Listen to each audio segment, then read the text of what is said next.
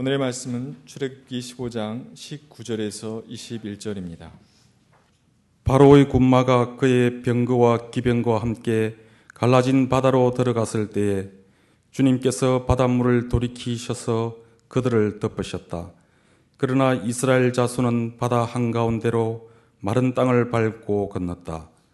그때 아론의 누이요 예언자인 미리암이 손에 소굴을 드니 여인들이 모두 그를 따라 나와 소굴을 들고 춤을 추었다. 미리암이 노래를 매겼다. 주님을 찬송하여라. 거지없이 높으신 분, 말과 기병을 바다에 던져 넣으셨다. 이는 하나님의 말씀입니다.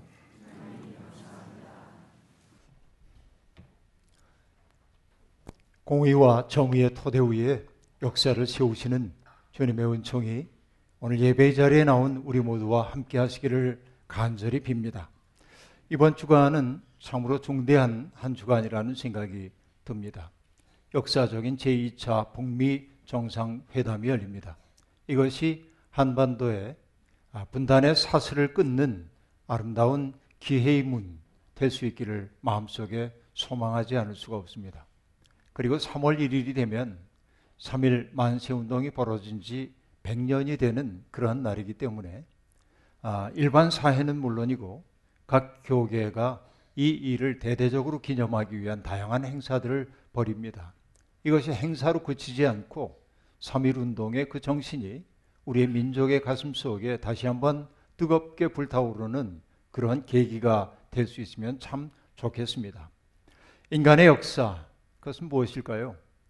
하나님을 등지고 끝없이 달아나는 인간의 죄성과 그런 인간을 용서하면서 끝없이 찾아오시는 하나님의 은총이 만나 이루어지는 그것이 날줄과 시줄로 엮여 만들어지는 테피스트리 혹은 무늬 바로 이것이 인간의 역사가 아닌가 하는 생각을 해봅니다.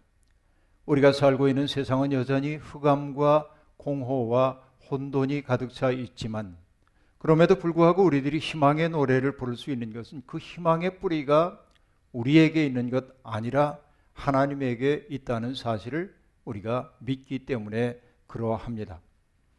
하지만 여전히 세상은 어둡습니다. 아담과 하와는 내가 뱀처럼 아, 내가 뱀의 유혹을 받았죠. 내가 신처럼 될 것이다. 라고 하는 뱀의 유혹 앞에 속절없이 넘어갔습니다. 가만히 생각해 보니까 세상의 모든 유혹의 본질은 그 말 한마디 속에 다 있습니다. 내가 누군가에게 신적 존재가 되고 싶어 합니다. 사람들은 자신이 전능한 존재가 되고 싶어 합니다. 나의 영향력을 누군가에게 발휘하고 싶어 합니다. 나의 의지를 누군가에게 부과함으로 그가 나의 의지에 따라 살기를 소망합니다. 그때 우리는 행복을 느끼고 쾌락을 느끼기도 하는 존재입니다. 이것이 에덴 이후를 살고 있는 인간의 저열한 쾌락이라고 말할 수 있겠습니다. 전능할 수 없는 존재가 전능함을 전유하게 될 때 인간은 폭력적으로 변합니다. 특별히 나쁜 사람이 있어서 폭력적이 되고 갑질을 하는 것 아니라 그가 그러한 자리에 있을 때 그는 폭력을 가하는 사람이 될 가능성이 많다 하는 얘기입니다. 폭력은 부정적인 의미의 힘입니다. 그 폭력의 힘을 가지고 있는 사람들은 하나님의 형상대로 지음받은 인간을 하나님의 형상으로 대우하지 않습니다. 그들 속에 있는 하나님의 형상을 무시하면서 그들을 자기 욕망 충족을 위한 수단으로 삼습니다. 이렇게 비인간화가 일어나는 것입니다. 자기 욕망 실현의 걸림돌이 된다고 생각하면 그들을 제거하는 일을 서슴지 않는 것이 인간의 버릇입니다. 어쩌면 이것이 가인의 후회드린 우리의 어쩔 수 없는 자화상인지도 모르겠습니다. 타인에 대한 지배의 욕망, 그것은 너나 할 것 없이 모두에게 다 있습니다. 그것과 애써 싸우는 것이 인간다움이지만 우리 속에는 그런 저열한 욕망이 있는 것이 분명합니다. 그런데 이렇게 그런 타인을 지배하고 싶어 하는 욕망이 외화된 것이 제국주의로 나타나기도 합니다. 제국은 무한한 자기 확장을 꾀합니다. 제국은 자기의 지배를 공고히 하기 위해서 폭력 기계가 됩니다. 힘으로 타자들을 제압한 후에 그들에게 자기의 의지를 강요합니다. 힘없는 사람들은 그 때문에 자기의 삶의 주인이 될 수가 없는 것입니다. 하나님이 우리에게 풍부한 생명의 몫을 온전히 누리며 살 수 없도록 제도가 우리를 강압하는 경우가 너무도 많이 있는 겁니다. 이것이 슬픔입니다.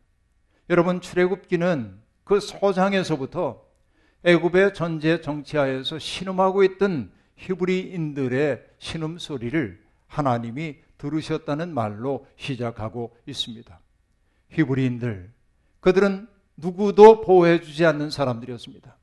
이탈리아의 사상가인 조르주 아감벤의 말대로 얘기하자면 그들은 호모 사케르입니다. 본래 호모 사케르라고 하는 라틴어는 신성한 인간이라는 뜻이지만 그러니까 제물로 바쳐질 수 있는 존재라는 뜻이지만 사약적으로 얘기하자면 누구의 보호도 받을 수 없는 사람들 마치 피부가 벗겨진 것처럼 세상의 고통 앞에 속절없이 노출된 사람들을 일컫는 단어입니다. 히브리인들은 바로 그런 사람들이었습니다. 그런데 여러분 성경이 놀라운 것은 무엇입니까? 그들의 신음소리를 하나님이 들으셨다고 말한다는 것입니다. 하나님의 들으심은 사건이 됩니다. 그것이 곧 출애굽 사건이었습니다. 하나님은 정의와 공의가 무너진 세상을 바로 잡으시는 분입니다. 출애굽 사건은 그렇게 시작된 겁니다. 하나님은 모세를 통해 그 히브리인들에게 이곳을 벗어나자고 요구하셨습니다. 너희들을 내가 젖과 꿀이 흐르는 땅으로 인도하겠다고 하셨습니다. 젖과 꿀이 흐르는 땅은 비옥한 땅을 일컫는 말이기도 하지만 그러나 진정한 젖과 꿀이 흐르는 땅은 땅의 비옥함과 관계없습니다. 내가 내 삶의 주인이 되어 사는 것. 내가 나의 주체적 의지를 발현하며 살 수 있는 곳, 내가 자유인으로 살아갈 수 있는 그곳이 젖과 꿀이 흐르는 땅이 아니고 무엇이겠습니까? 주님은 사람들을 노예의 길이 아니라 자유의 길로 인도하기를 원하는 것입니다. 하나님의 뜻은 명백합니다. 하나님의 형상을 따라 지음받은 사람들이 각자에게 주어져 있는 삶의 가능성을 한껏 누리며 사는 것. 바로 그것이 하나님의 꿈입니다.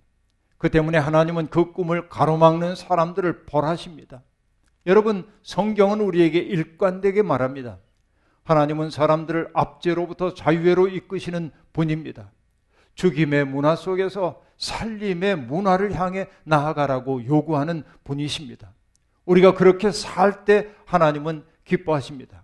하나님은 바로로 상징되는 애굽의 전제 질서, 사람들을 빈간화하고 사람들을 하나님의 형상이 없는 존재인 것처럼 취급하는 그 세계를 심판하셨습니다. 열 가지 재앙이 그 땅에 내렸습니다. 일일이 다 언급할 수 없지만 그 아홉 번째 재앙은 무엇입니까? 애굽 온 땅에 내린 흑암의 재앙입니다. 흑암이라는 게 왜 고통스럽습니까? 그 속에는 여러분 이스라엘 아이 애굽의 신화와 관련된 내용이 담겨 있습니다. 애굽은 자기 스스로를 태양신의 나라라고 자부했습니다. 태양신이 우리를 보호하고 있다고 믿었습니다. 그리고 애굽의 왕인 바로는 태양신의 아들이라고 그렇게 주장하고 있었던 겁니다. 그런데 하나님이 태양이 빛을 잃도록 만들었습니다. 다시 말하면 너희가 의지하고 있는 태양신이라는 것은 애초에 존재하지 않는다. 그것은 한낱 하나님의 피조물에 지나지 않는다. 하나님이 빛을 가리면 그것은 빛을 낼 수가 없는 존재에 불과하다는 사실을 일깨워주고 있습니다. 그리고 여러분 열 번째 재앙은 마다들의 죽음이죠. 마다들은 생명의 상징입니다. 그런데 그 생명이 죽습니다.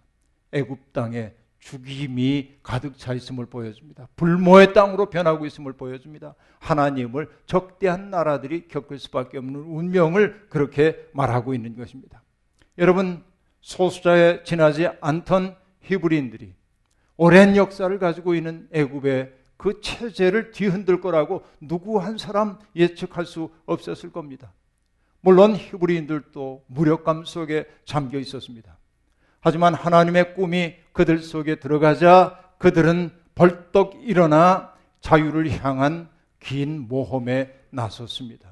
하나님의 숨결이 그들 속에 들어가자 그들은 꿈틀거리며 새로운 역사를 향해 길 떠나기 시작했습니다. 그렇습니다. 하나님의 영은 사람들을 일으켜 세우는 힘입니다. 하나님이 함께 하시면 불가능한 일은 없습니다. 홍해 바다를 건넌 후에 부른 모세의 노래나 미리암의 노래는 바로 그런 사실을 간략하지만 힘있게 정언하고 있습니다. 애굽이라고 하는 체제를 가능하게 했던 강력한 군사력 그것은 말과 그 말을 탄 기병들이고 그 말이 끌고 있는 병거였습니다. 그러나 하나님은 그 말과 기병과 병거를 홍해 바다 속에 수장시켰습니다. 그들이 자랑스러워했고 그들이 정말로 자기들 제국의 토대라고 믿었던 것들이 하나님의 의지 앞에서 속절없이 무력하게 되는 것을 이스라엘 백성들은 눈으로 목격했습니다. 그리고 미리암의 노래가 나오는 겁니다. 너희는 여호와를 찬송하라. 그는 높고 영화로우시며 말과 그 탄자를 바다에 던지셨음이로다 하였더라. 여러분 애굽의 말과 병거 마병 그것은 제국을 지탱하던 폭력 기계였습니다. 그러나 하나님이 개입하시자 폭력 기계는 속절없이 무너질 수밖에 없었습니다. 그런데 여러분 성경의 전승 자료 가운데 성경 66권 가운데 가장 오래된 칭의의 자료 가운데 하나가 바로 미리암의 노래입니다. 이게 성경의 가장 베이스라고도 얘기할 수 있습니다.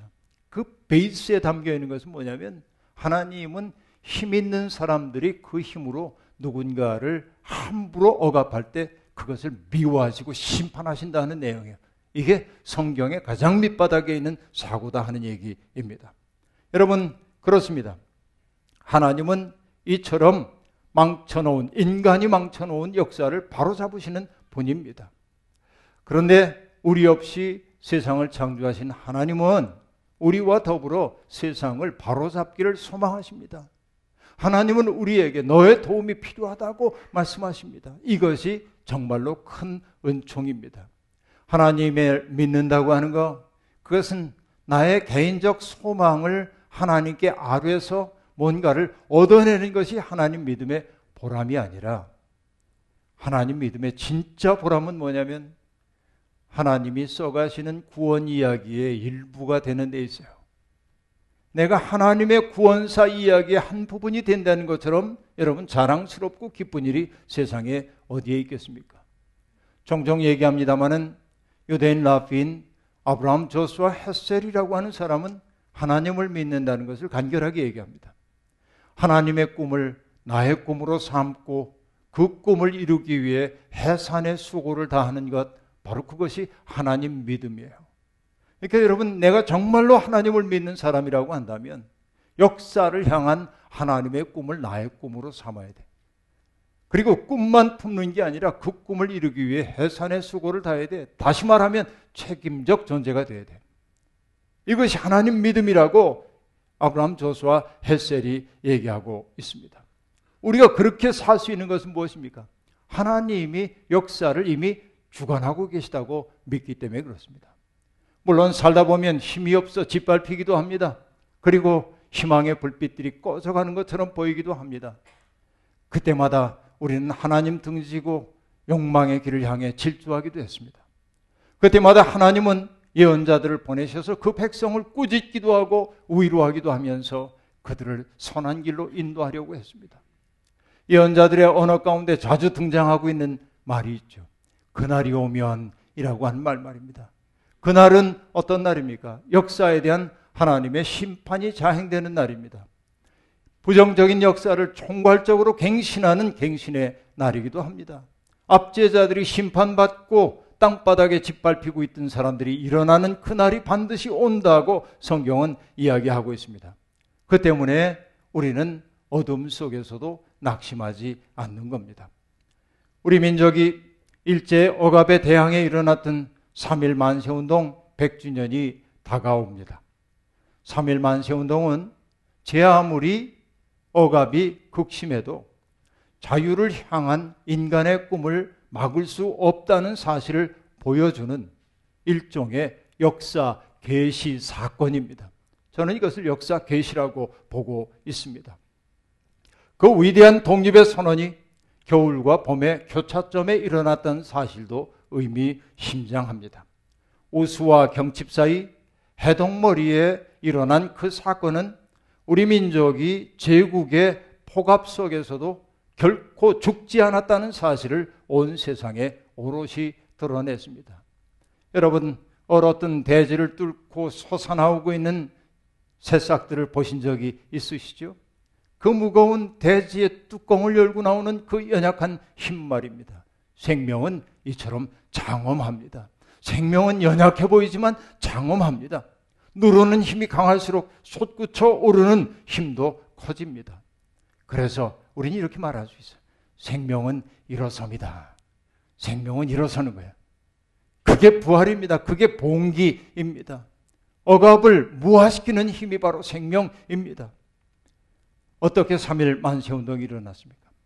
명성 황후의 비극적인 시해 사건이 벌어지고 을사늑약이 늑약이 체결되고 그리고 군대가 해산당하고 의병들이 탄압당하고 헤이그 밀사 특파 사건의 책임을 물어 고종을 폐위시키는 등 일제가 우리 민족을 말살시키기 위해 정말 수많은 만행을 저질렀습니다. 그런데 그 만행들은 민족을 여러분 숨죽인 존재로 만든 게 아니라 잠시는 침묵하고 있었지만 그 속에 거룩한 분노를 축적해 놓고 있었던 겁니다. 때가 무르익기를 기다리고 있었던 것이죠. 언제 터질는지 모르는 그런 활화산이 우리들 속에 마련되고 있었습니다. 국제 정세 또한 민족의 깨어남을 자극하고 있었습니다. 러시아 대혁명이 일어났죠. 자르 체제가 무너지고 혁명이 일어났습니다. 그리고 제1차 세계 대전을 끝낸 유럽이 전 세계를 질서를 재편하는 일이 벌어졌고 그래서 윌슨의 민족 자결주의라고 하는 것이 사람들의 머릿속에 떠오르기 시작했고 그러자 한반도의 선각자들도 새로운 역사 개조의 기운과 만나게 된 겁니다. 힘의 시대가 가고 도의의 시대가 열리고 있음을 그들은 직감했습니다. 바로 그 분노, 그리고 뭔가 새로운 역사가 꿈틀거릴 수 있다고 하는 생각이 눌려 있었던 사람들의 가슴 속에 있는 거룩한 분노의 심지에 불을 붙였습니다. 그리고 그것이 불부터 타오르게 된 까닭은 고종 황제의 때이른 죽음이었습니다. 그가 그렇게 빨리 죽을 줄은 아무도 예상하지 못했습니다. 사람들은 깊이 슬퍼했습니다. 바로 고종 황제의 장례식과 더불어 만세 운동이 터져 나왔던 겁니다. 여러분, 그 운동에 동참했던 사람들은 그 뜨거운 광장에 나와가지고 비로소 알았습니다. 아, 우리가 한민족이구나. 우리가 대한민국 사람이구나 하는 것을 절실히 느꼈습니다. 이것이 여러분 3.1운동의 가장 중요한 요소 가운데 하나입니다. 그리고 여러분 그들이 또한 깨달았던 것은 무엇입니까? 대한제국이 멸망당한 후에 조금씩 확대되고 있었던 왕정이 아닌 공화주의적인 꿈 이것이 물들었어요. 저 사람들만이 역사의 주인이 아니라 바로 우리들 한 사람 한 사람이 역사의 주인이라고 하는 사실을 그 광장에서 그들은 깨닫게 된 것입니다. 놀라운 사건이었습니다. 우리가 잘 아는 대로 3일 만세 운동의 민족 대표 33명 가운데 기독교인들이 16명이었습니다. 그리고 감리교인이 그 중에 8명이었습니다. 자랑스러운 역사입니다. 당시 기독교 인구가 인구 전체 1.5 내지 2%에 지나지 않았기 때문에 기독교 인구를 얼마로 보냐면 20만 명 내지 30만 명으로 봅니다. 그 당시에 천도교회 신자들은 300만 명입니다. 천도교회 10분의 1조차 되지 않는 것이 기독교인이었습니다. 그러나 이 만세 운동에 참여할 때 기독교인들이 얼마나 주체적으로 일어섰는지를 보여주고 있습니다. 기독교인들이 이처럼 역사 변혁의 그 전후에 섰던 까닭은 무엇 때문일까요? 성서를 읽는 사람들이었기 때문에 우리 손에 이 성경이 들려 있었기 때문에 그렇습니다. 여러분 넬슨 만델라 대통령과 함께 남아프리카 공화국을 새로운 나라로 만들었던 사람이 있지요. 데스몬드 투투라고 하는 성공의 대주교입니다. 그는 진실과 화해 위원회를 통해서 폭력적인 보복을 통해서가 아니라 화해와 그리고 진실의 드러남을 통해 나라의 초석을 닦자고 하는 운동을 성공적으로 벌였습니다. 그분의 책을 읽다가 만난 것이 있습니다. 역사 속의 독재자들은 너나 할 것 없이 특정한 책들을 금서 목록에 올려놓고 사람들이 읽지 못하도록 했어요. 그러나 그들이 하나 하지 못한 일이 있습니다. 그게 뭐냐면은 성경을 금서로 지정하지 않은 겁니다. 성경을 읽은 사람들은 압제에 대항하는 뜨거운 열정이 그들 속에 솟아나도록 돼 있다고 말하고 있는 것입니다.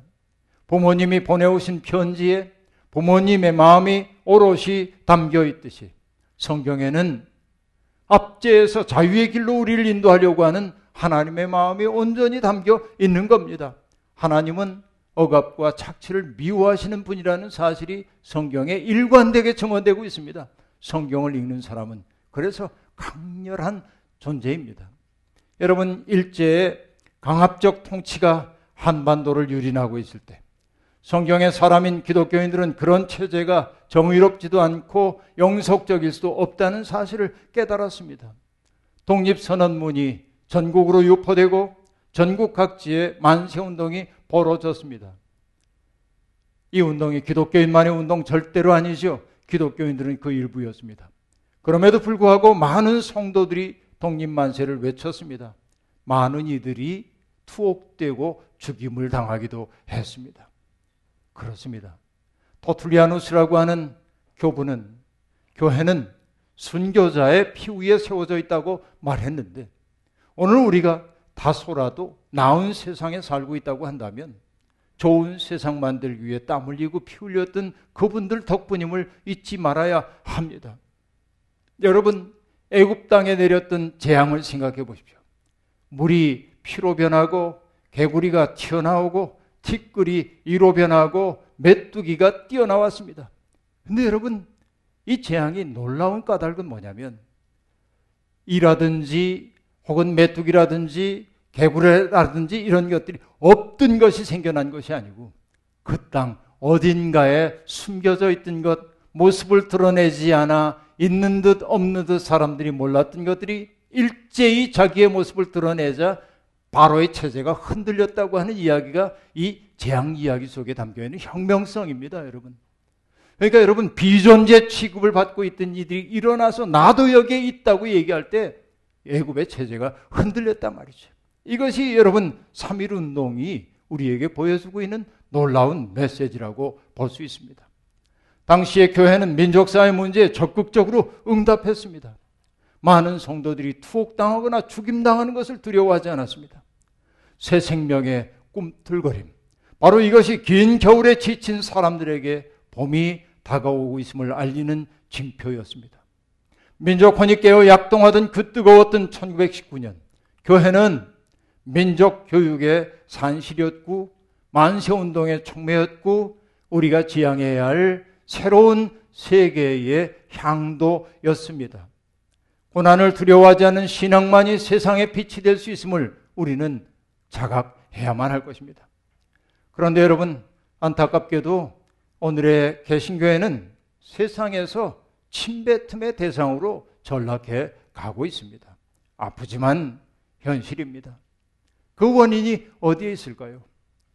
종교 사회학적으로 다양한 분석이 가능할 겁니다. 그러나 제 마음속에 가장 크게 와닿는 것 하나 있습니다. 그것은 뭐냐면 민족사의 현실에 책임적으로 응답하지 못한다는 데 있다고 저는 생각합니다. 왜 응답하지 못할까요? 일부이긴 합니다만은 일반인들이 보기에 교회를 대표하는 교회와 목회자들이 지나치게 부유해졌어. 부유해졌다고 하는 것은 뭡니까? 지켜야 할 것이 많다는 얘기입니다. 지켜야 할 것이 많다는 것은 무엇이죠? 십자가 질 생각 없다는 겁니다. 다시 말하면 한국의 개신교회는 더 이상 십자가와 무관한 종교처럼 되어버리고 있어요. 우리는 모르지만 세상은 정확히 보고 있는 거예요.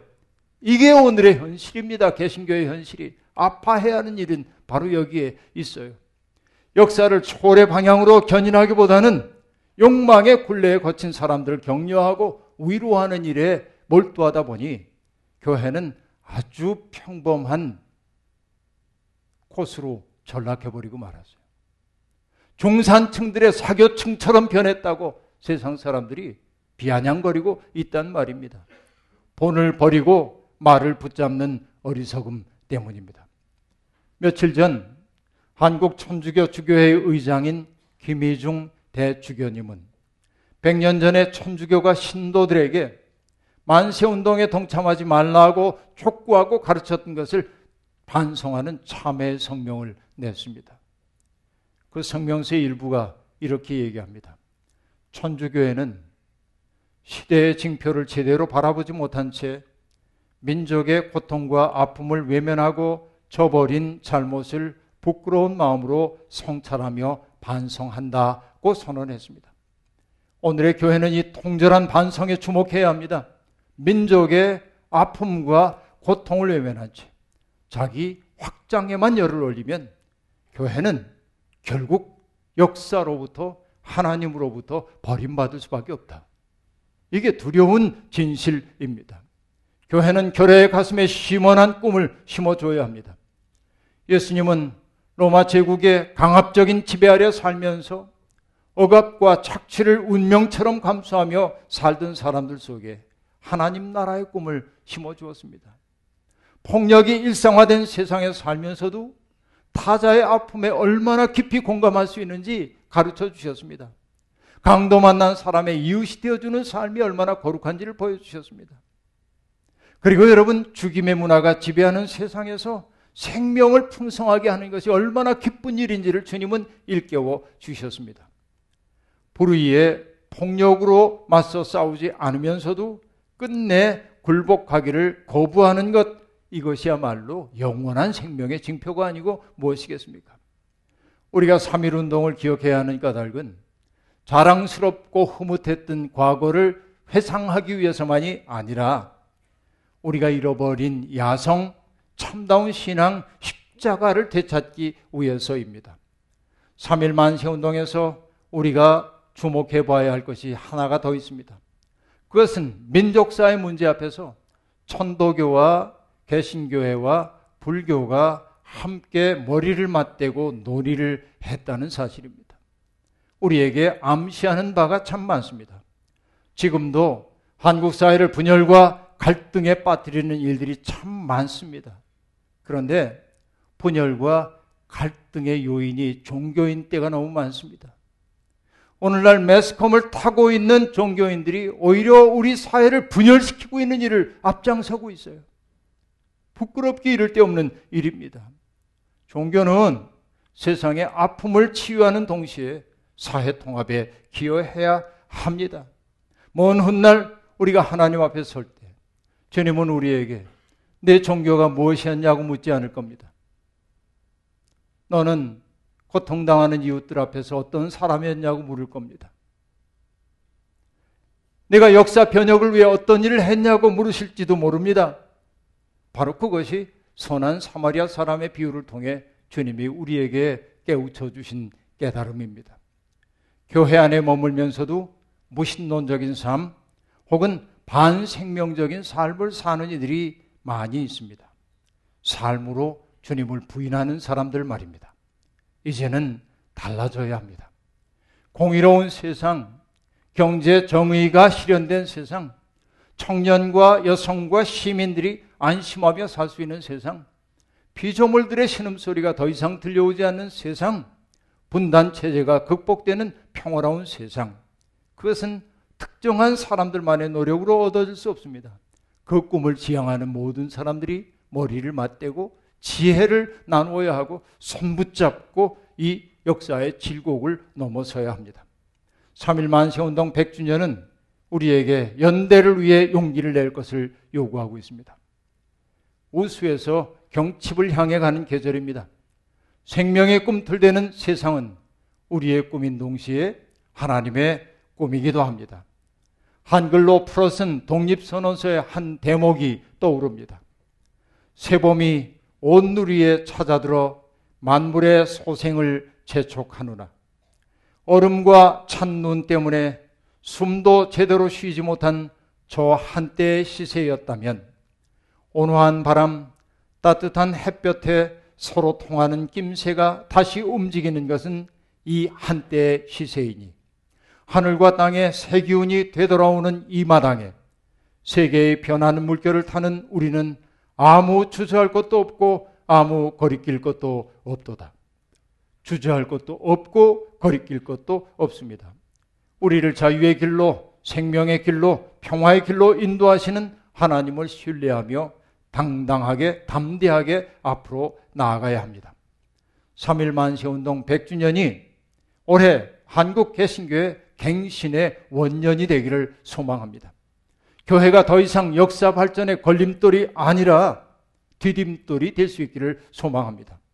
주님의 숨결이 우리의 가슴 속에 그리고 이 민족의 가슴 속에 가득 채워지기를 간절히 기원합니다. 아멘. 주신 말씀 기억하며 거듭의 기도 드리겠습니다. 하나님, 봄이 되어 나무에 푸른 물이 오르는 것이 눈에 보이는 듯 합니다. 긴 겨울에 지쳤던 우리들이지만 이제는 두꺼웠던 겨울옷 벗어버리고 봄을 맞이하기 위해 채비를 합니다. 하나님, 이렇게 몸의 준비만 하지 말게 도와주시고 우리의 마음이 생명을 품는 마음이 되기를 소망합니다. 우리 속에 생명과 평화가 자라나기를 소망합니다. 이 민족의 가슴 속에 하나님의 꿈이 자리 잡기를 소망합니다. 주님, 우리가 여기에 있사오니 주님의 도구로 사용하여 주옵소서. 예수님의 이름으로 기도하옵나이다. 아멘.